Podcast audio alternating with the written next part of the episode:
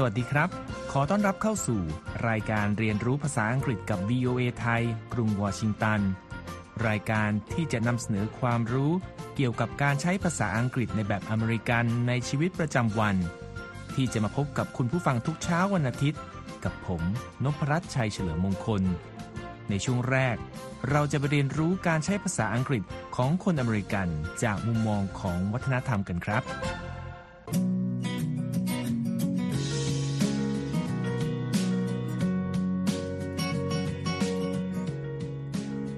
ในช่วงแรกนี้ คุณธัญพรสุนทรวงศ์จะมาร่วมสนทนาเกี่ยวกับวัฒนธรรมการใช้ภาษาของชาวอเมริกันกันนะครับ วันนี้เราจะมาพูดถึงคำศัพท์ที่เป็นคำสามัญในครัวเรือนของชาวอเมริกันอีกคำหนึ่งที่มีความหมายไม่ได้ใกล้เคียงกับความเข้าใจของคนอเมริกันเลย ถ้าหากไปพูดกับคนอังกฤษ หรือผู้ที่พูดภาษาอังกฤษแบบคนอังกฤษครับ นั่นก็คือคำว่า comforter ที่สะกด c o m f o r t e r comforter และถ้าผมถามคุณธัญพรว่า how do you like your comforter คุณธัญพรจะเข้าใจว่าอย่างไร และจะตอบว่าอะไรครับ อ๋อ ก็เข้าใจว่าคุณนพรัตน์กำลังถามความเห็นดิฉัน เกี่ยวกับผ้านวมที่ใช้ในห้องนอน ว่าดิฉันชอบแบบไหนไงคะ แล้วก็จะตอบว่า I'd like my comforter to be made with silk and filled with down feathers ซึ่งแปลว่าดิฉันชอบผ้านวมที่ทำจากผ้าไหม และมีไส้เป็นขนอ่อนของเป็ดหรือห่านค่ะ หืม หรูหราน่านอนมากเลยนะครับเนี่ย How about you How do you like your comforter สำหรับผมนะครับ I'd like mine to be made with cotton of 600 thread counts and the filling can be synthetic ซึ่งแปลว่าของผมนี่ ขอเป็นผ้านวมที่ทำจากผ้าฝ้ายทอ 600 เส้นได้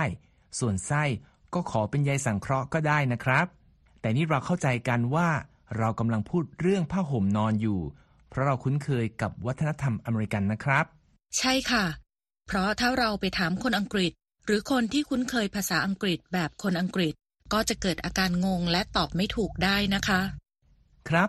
เพราะในวัฒนธรรมของคนอังกฤษนั้นคำว่า comforter มีความหมายว่า สิ่งของใดๆก็ตาม ที่ทำให้เด็กตัวเล็กๆ ไม่งองแง เช่น ตุ๊กตา หรือผ้าห่มนุ่มๆ ดังเช่นในประโยคที่ว่า Little Tom's security blanket in the cartoon strip Snoopy would be a comforter ซึ่งแปลว่าผ้าห่มกันภัยลายการ์ตูนสโนปี้ของหนูทอม น่าจะเป็นของอุ่นใจของหนูน้อยคนนี้แน่ ๆ ไงครับ และนอกจากคำว่า comforter ในบริบทของคนอังกฤษ หรือคนที่พูดภาษาอังกฤษแบบคนอังกฤษ จะแปลว่า สิ่งของแล้ว ยังแปลว่า คนที่ช่วยทำให้ผู้อื่นรู้สึกสบายใจ หรืออุ่นใจด้วยนะครับ และสำหรับเฉพาะคนอังกฤษคำนี้ยังหมายถึง ผ้าพันคอที่ทำจากขนสัตว์ และจุกนมหลอกสำหรับเด็กอ่อนได้ด้วยนะครับ แต่ถ้าเราจะถามคนอังกฤษเกี่ยวกับผ้านวมห่มนอนคำที่เราควรใช้ก็คือคำว่า duvet ที่สะกด d u v e t duvet ที่เราอาจเคยได้ยินมาก่อน แต่คนอเมริกันบางคนอาจงงนะคะว่ามันคืออะไร และยังมีคำอื่นที่มีความหมายเดียวกันในวัฒนธรรมอังกฤษที่หมายถึงผ้านวมด้วยนะคะ ซึ่งก็คือคำว่า eider down ซึ่งสะกด e i d e r d o w n eider down หรือคำว่า quilt ที่สะกด q u i l t quilt แต่คำเหล่านี้อาจฟังไม่ค่อยคุ้นหูหลายคนนักนะคะ ก็นำมาฝากเผื่ออนาคตจะได้ยินใครพูดถึง แล้วจะได้เข้าใจง่ายๆค่ะ และถ้าเราต้องการเพียงผ้าห่ม ไม่ใช่ผ้านวม มีคำคำหนึ่งที่เราสามารถใช้ได้แบบสากล โดยไม่ต้องห่วงว่า คนฟังจะใช้ภาษาอังกฤษแบบอเมริกัน หรือแบบอังกฤษ ทราบไหมครับว่าคำไหน ก็คำว่า blanket ที่สะกด b l a n k e t blanket ไงคะ เป็นคำนามที่แปลว่าผ้าห่ม ที่อาจทำมาจากฝ้ายขนสัตว์ หรือไหมพรมก็ได้ค่ะ ใช่แล้วครับ อย่าลืมนะครับว่าจะใช้คำไหนเมื่อพูดกับใคร ก็เลือกให้ถูกคำ จะได้ไม่สับสน คุยกันไม่จบนะครับ ขอบคุณคุณธัญพรที่มาร่วมพูดคุยให้ความกระจ่างเรื่องผ้าๆกันนะครับ จากการใช้ภาษาอังกฤษสำหรับการทักทายในวัฒนธรรมของคนอเมริกัน ต่อไปเราจะไปเรียนรู้ไวยากรณ์ภาษาอังกฤษในช่วง Everyday Grammar กันครับ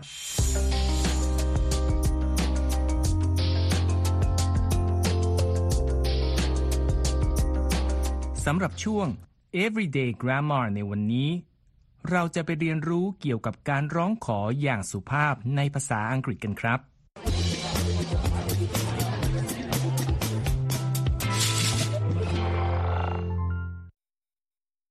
Hey, John, how are you today? I was doing fine until I realized my car has a flat tire. Oh, no, that's awful. I've had that happen before. Is there anything I can do? Would you be able to pick me up from the mechanic tomorrow? Of course, John. Hey, this reminds me of a grammar point. Oh, really? How? You just asked me for something. A polite request. I did. ในบทสนทนานี้เฟธกับจอห์นกำลังคุยกันอยู่ และจอห์นบอกว่า เพิ่งพบว่ารถยางแบน และเฟธก็ถามว่า มีอะไรที่เธอพอจะช่วยได้ไหม จอห์นจึงขอให้เฟธช่วยไปรับเขาที่อู่ซ่อมรถในวันพรุ่งนี้ครับ และประโยคที่จอห์นใช้ในการขอความช่วยเหลือ ก็ทำให้เฟธนึกได้ถึงรูปประโยคภาษาอังกฤษว่าด้วยการขอความช่วยเหลืออย่างสุภาพขึ้นมาครับ You use the modal verb would to create the request. Modal verbs are used to express possibility, ability, necessity, and are used for requests. Do you know how you can make it even more polite? I do. I could have said please somewhere in the question. That's right, John. You could have said, Would you please be able to pick me up from the mechanic tomorrow? We don't always have to use please to make a request more polite. Sometimes the modal verb is enough. เฟธบอกว่า ประโยคที่จอห์นพูดขอให้เธอมารับที่อู่ซ่อมรถนั้น มีกริยาช่วย หรือ modal verb อยู่คำกริยาช่วยนั้น มักถูกนำมารวมในประโยค เพื่อแสดงให้เห็นถึงความน่าจะเป็น ความสามารถ ความจำเป็น และการร้องขอต่างๆ อย่างเช่นในประโยคที่จอห์นพูดที่ว่า Would you be able to pick me up from the mechanic tomorrow ที่แปลได้ว่า คุณจะพอมารับผมที่อู่ซ่อมรถในวันพรุ่งนี้ได้ไหมครับ และคำกริยาช่วยที่ว่านี้ก็คือคำว่า would เพื่อถามอย่างสุภาพ ที่มีรูปเต็มว่า would you be able to หรือ คุณจะพอ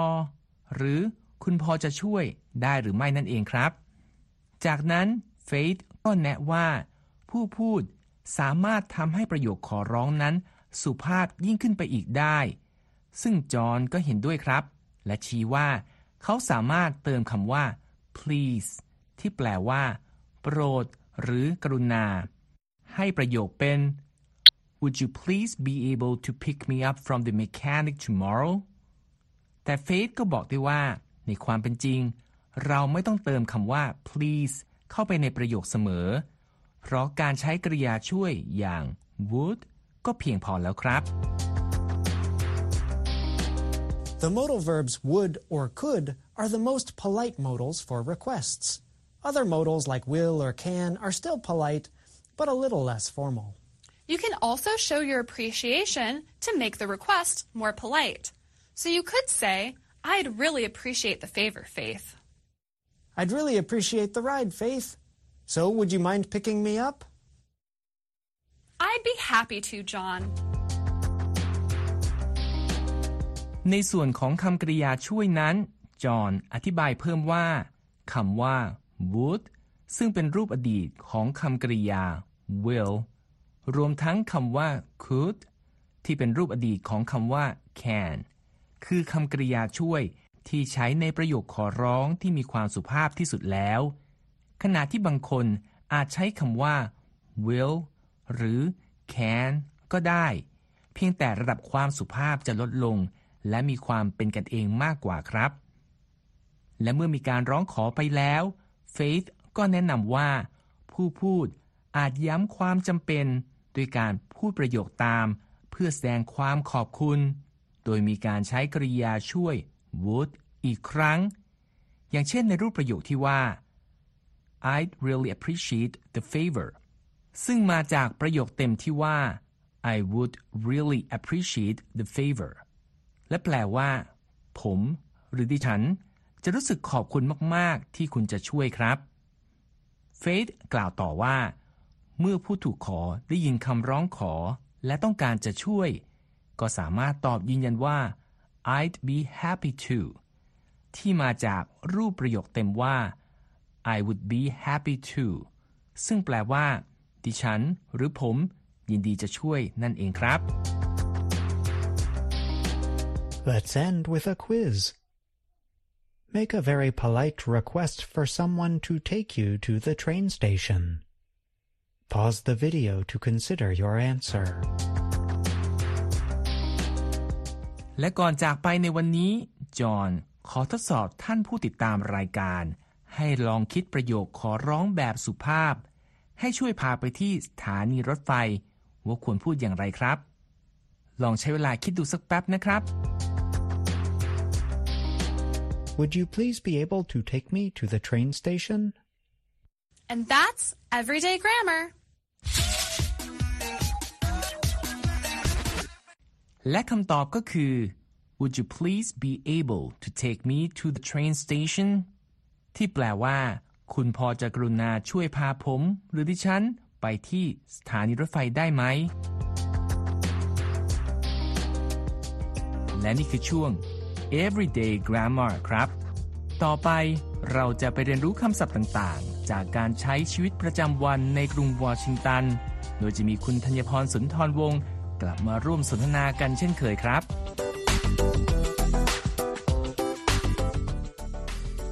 วันนี้เราจะวนกลับไปดูพื้นที่สีเขียวที่ซ่อนอยู่ในใจกลางกรุงวอชิงตันกันนะคะ คุณนพรัตน์ไปที่ไหนกันดีเหรอครับ คุณธัญพร ก็ที่ที่มีชื่อว่า Constitution Gardens ไงคะ อ๋อ เป็นสวนสาธารณะขนาดย่อมๆ เพียง 50,000 ตารางวา หรือราว 0.2 ตารางกิโลเมตร ที่อดีตเคยเป็นส่วนหนึ่งของแม่น้ำพ o โ o แม c ที่เราเคยพูดถึงในตอนก่อนหน้านี้เอง ใช่ค่ะ สวนแห่งนี้เปิดตัวอย่างเป็นทางการเมื่อปี คศ 1976 เพื่อร่วมฉลอง 200 ปีสหรัฐ โดยตั้งอยู่ระหว่างเวียดนามเมโมเรียลหรืออนุสรณ์สถานเวียดนามและ World War II Memorial หรืออนุสรณ์สถานสงครามโลกครั้งที่สอง และติดติดกับ Reflecting Pool ของ Lincoln Memorial หรืออนุสรณ์สถานอับราฮัมลินคอนซึ่งเราพาไปเยี่ยมชมมาแล้วไงคะ และอย่างที่เคยเล่าไปก่อนหน้านี้ และพูดไปเมื่อครู่นะครับ พื้นที่สวนแห่งนี้ ไม่ได้เป็นพื้นดินมาก่อนนะครับ แต่เป็นดินที่ขุดลอกมาจากแม่น้ำพโ o แม c ที่อยู่ติดกัน และนำมาถมจนกลายเป็นผืนดิน โดยก่อนหน้าจะถูกเปลี่ยนให้เป็นสวนสาธารณะนั้น จุดนี้เป็นที่ตั้งของอาคารสำนักงานชั่วคราวของกองทัพเรือสหรัฐ ในช่วงสงครามโลกครั้งที่หนึ่ง ก่อนที่อาคารเหล่านั้นจะถูกทุบทิ้งในช่วงคริสตศตวรรษที่ 1970 เพื่อปรับพื้นที่ให้เป็นสวน Constitution Gardens ชื่อสวนนี้ประกอบด้วยคำศัพท์ภาษาอังกฤษสองคำ คือ Constitution ซึ่งสะกด C O N S T I T U T I O N Constitution ที่เป็นคำนาม และแปลว่า รัฐธรรมนูญครับ และคำว่า gardens ซึ่งสะกด G A R D E N S gardens ที่เป็นคำนามแปลว่าสวน หรืออุทยาน โดยในกรณีนี้ มีการเติม s ทำให้เป็นรูปพหูพจน์ เพื่อรวมความถึงสถานที่สำคัญสำคัญที่อยู่รอบๆนั่นเองครับ สำหรับผู้ที่มาเยี่ยมชมหรือเดินเล่นในบริเวณ National Mall ของกรุงวอชิงตัน สวนแห่งนี้เป็นจุดที่สงบเงียบ และเหมาะที่จะใช้พักผ่อนชมวิวสวยๆ ที่ซ่อนอยู่ในพื้นที่อันคับข้างและจอแจของเมืองหลวงของสหรัฐได้เป็นอย่างดีด้วยนะคะ เพราะนอกจากสนามหญ้าเขียวขจีและทางเดินคดเคี้ยวแล้ว ที่นี่ยังมีทะเลสาบขนาดเล็กๆ ณ ใจกลางสวน ซึ่งมีฝูงเป็ดอาศัยอยู่ ทั้งอย่างล้อมรอบด้วยต้นไม้ใหญ่ อันรวมถึงต้นหลิวที่ลู่ลมบกสวายยามลมพัดผ่านทำให้ผู้มาเยี่ยมชมรู้สึกผ่อนคลาย พร้อมๆกับการชื่นชมท้องฟ้าที่เปิดโล่งและความสงบ ห่างจากความวุ่นวายที่อยู่ไม่ไกลออกไปได้อย่างไม่น่าเชื่อด้วยค่ะ และด้วยเหตุผลนี้เองนะคะ เว็บไซต์ nationalparks.org จึงได้ระบุว่าสวนแห่งนี้เป็นเหมือนโอเอซิสซึ่งหมายถึงสถานที่สีเขียว ซึ่งมีแหล่งน้ำและต้นไม้ในพื้นที่แห้งแล้ง เช่นทะเลทรายหรือสถานที่อันสงบและเป็นสุข เมื่อพิจารณาดูพื้นที่เมืองที่อยู่รอบๆแล้วนะคะ ขณะที่เว็บไซต์ nationalmall.org บอกว่าสวนนี้เป็นสถานที่ที่เงียบสงบที่สุดแห่งหนึ่ง รอบๆพื้นที่ National Mall ทั้งยังเป็น Hidden Gem อีกด้วยค่ะคำว่า hidden gem ที่ประกอบด้วยคำศัพท์สองคำคือ hidden ซึ่งสะกด h i d d e n hidden เป็นช่องสามของคำกริยา hide ที่สะกด h i d e hide และแปลว่า ซ่อน ปิดบัง หรืออำพรางครับ และคำว่า gem ซึ่งสะกด G E M gem ที่เป็นคำนาม และแปลว่า อัญมณีครับ แต่เมื่อมาอยู่รวมกันแล้ว เราไม่ได้แปลตรงๆนะครับ เพราะคำคำนี้มักใช้บรรยายสถานที่ที่เราไปเยือนแล้ว รู้สึกประทับใจเกินคาดครับ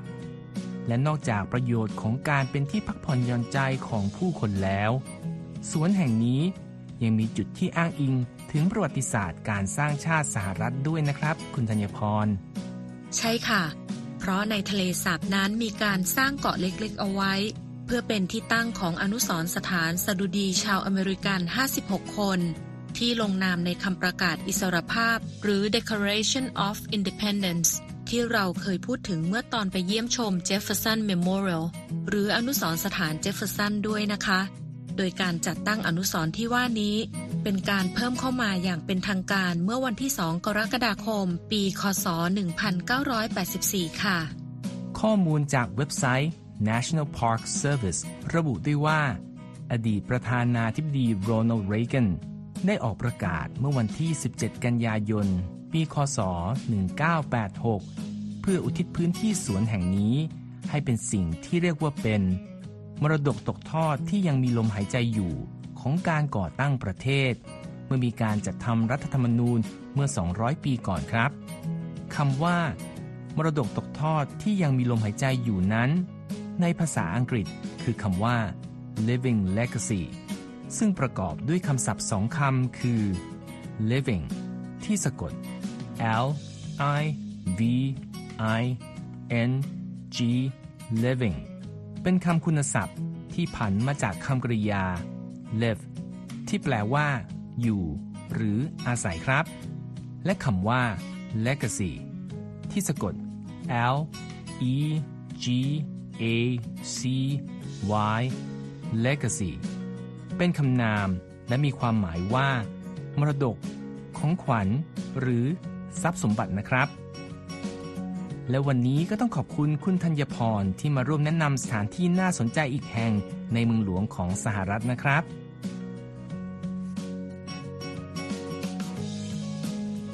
ช่วงถัดไป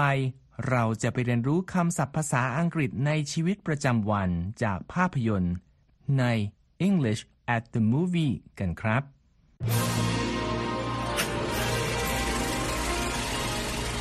Welcome to English at the Movies, where we teach you American English heard at the movies. Our phrase this week comes from the movie My Spy. สำหรับ English at the Movie วันนี้ เราจะไปทำความรู้จักกับวลีวลีหนึ่ง ที่มักปรากฏอยู่ในบทสนทนาภาษาอังกฤษกันบ่อยๆ โดยตัวอย่างนั้นมาจากภาพยนตร์เรื่อง My Spy ครับ It is a funny film about a person who works in intelligence and the young girl he befriends. Listen for the phrase, you are not cut out for. My Spy เป็นภาพยนตร์ตลกที่เล่าเรื่องเกี่ยวกับชายคนหนึ่งที่ทำงานด้านข้อมูลข่าวกรอง และเด็กหญิงคนหนึ่งที่ชายคนนั้นผูกมิตรด้วย ลองฟังบทสนทนาต่อไปนี้ดูนะครับ โดยเฉพาะท่อนที่มีประโยคที่ว่า you are not cut out for There's one thing I'm good at.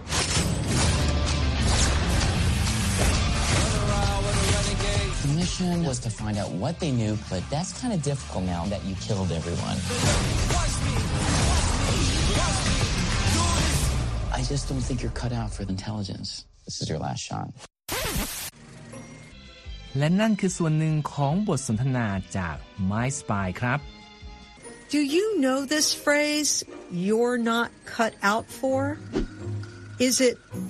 you should not use a knife for this job, or this is not the right work for you? ได้ฟังแล้วคิดว่า ประโยคที่ว่า you're not cut out for หมายความว่าอะไรครับ A คุณไม่ควรใช้มีดสำหรับงานนี้ หรือ B นี่ไม่ใช่งานที่เหมาะกับคุณ ลองไปฟังดูอีกครั้งนะครับ There's one thing I'm good at.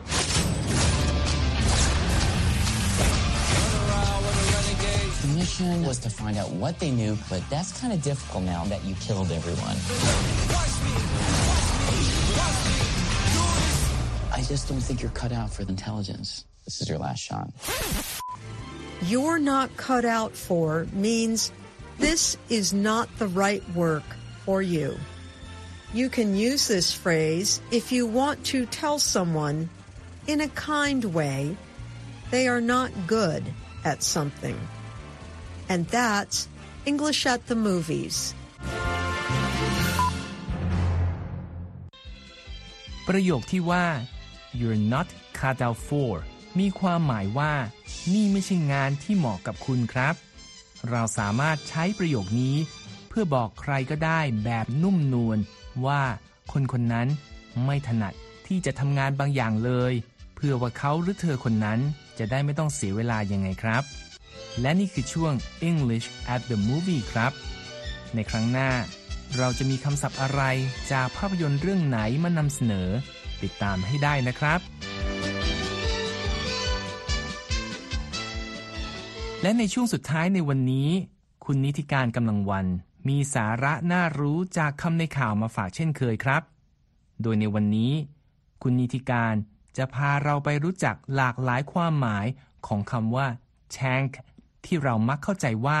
หมายถึงรถถังในกองทัพ ซึ่งอ้างอิง จากข่าวกรณีหมียักษ์ตัวหนึ่งในเมืองทาโฮรัฐแคลิฟอร์เนีย หลุดไปบุกบ้านผู้คนมากมาย เมื่อช่วงต้นปี 2022 ครับ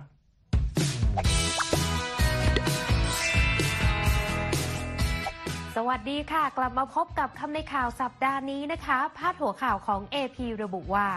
Huge Tahoe bear breaks into homes as it eludes capture หมายความว่ามียักษ์ในเขตทาโฮบุกรุกบ้านหลายแห่งหลังหลบหนีการจับกุมค่ะคำในข่าวสัปดาห์นี้ค่ะ ขอเสนอคำว่า tank จากเนื้อหาในข่าวนี้ที่ว่า Hank the Tank strikes again หมายความว่า Hank เจ้ารถถังบุกโจมตีอีกครั้งแล้วค่ะ คำว่า tank ในข่าวนี้ทำหน้าที่เป็นคำนามนะคะ แปลว่ารถถังค่ะ ซึ่งเป็นฉายาของน้องหมี Hank เจ้ารถถังตัวนี้ ที่มีน้ำหนักตัวถึง 227 กิโลกรัมทีเดียวค่ะทีนี้มาดูอีกตัวอย่างการใช้คำว่า tank ที่หมายถึงรถถังในประโยคกันค่ะ ตัวอย่างเช่น Tanks rode down the main street to signal that the city was under military control after the state of emergency was announced หมายความว่าเหล่ารถถังเคลื่อนตัวไปยังถนนหลัก เพื่อส่งสัญญาณว่าเมืองนี้อยู่ภายใต้การควบคุมของทหาร หลังการประกาศสถานการณ์ฉุกเฉินค่ะ นอกจากจะแปลว่ารถถังแล้วนะคะคำว่า tank ที่ทำหน้าที่เป็นคำนามนี้ยังแปลได้ว่า ถังบรรจุภัณฑ์สำหรับใส่ของเหลวนะคะ ซึ่งมักจะมีขนาดใหญ่ แล้วเรามักจะทับศัพท์ไปว่าแท้งน้ำหรือแท้งน้ำมันนะคะ รวมถึงตู้ปลาค่ะ ซึ่งเราสามารถเรียกได้ว่า fish tank ได้เช่นกันนะคะ ไปดูการใช้คำว่า fish tank ในประโยคกันค่ะ ตัวอย่างเช่น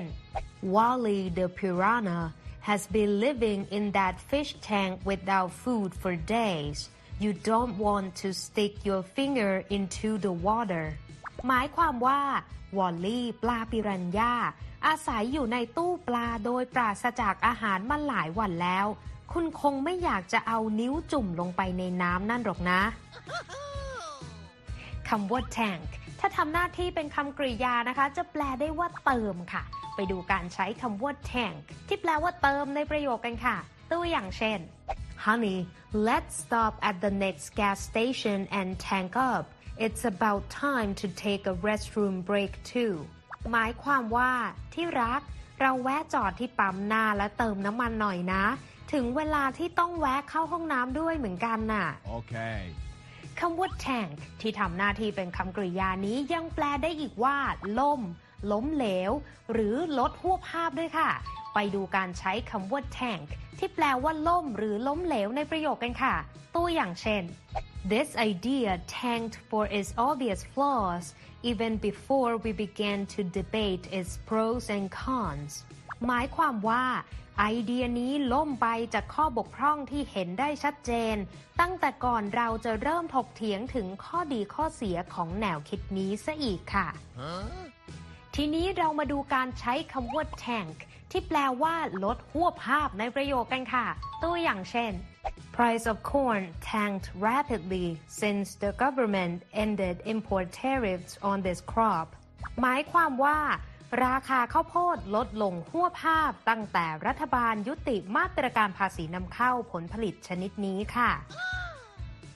มาส่งท้ายคำในข่าววันนี้ค่ะ ด้วยคำคมจากผู้กำกับภาพยนตร์ชาวอิตาลี เบอร์นาโด แบตโตลูชี ซึ่งเคยกล่าวเอาไว้ว่า I don't think you can in any way export culture with guns or tanks หมายความว่า ผมไม่คิดว่าคุณจะสามารถส่งออกวัฒนธรรมด้วยวิถีของปืนหรือรถถังได้ เอาละค่ะ หมดเวลาสำหรับคำในข่าวสัปดาห์นี้แล้วนะคะ แล้วกลับมาเรียนรู้คำศัพท์ใหม่ๆ กับคำในข่าวได้ในครั้งต่อไป วันนี้ลาไปก่อน see you later สวัสดีค่ะ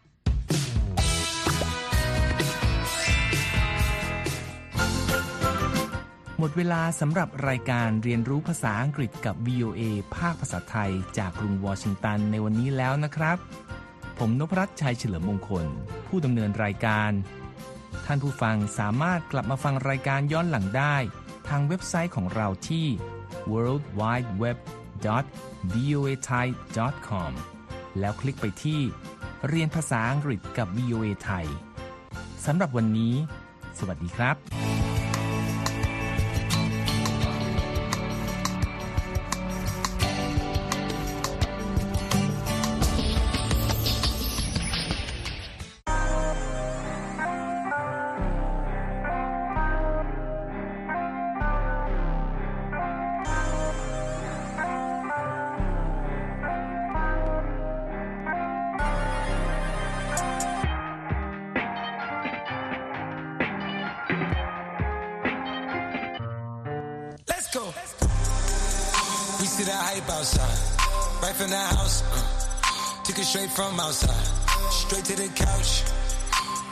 Outside,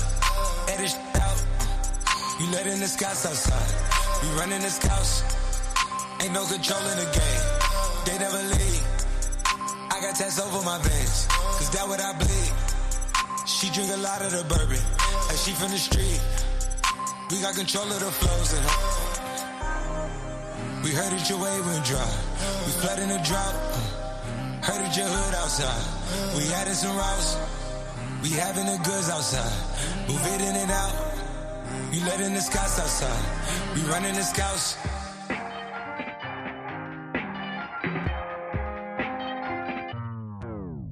The cops outside. Lock up the house. We keep the team on high. Some gold in their mouth. That Porsche outside. With at the top. She one of my most outside. Bringing the shots. To these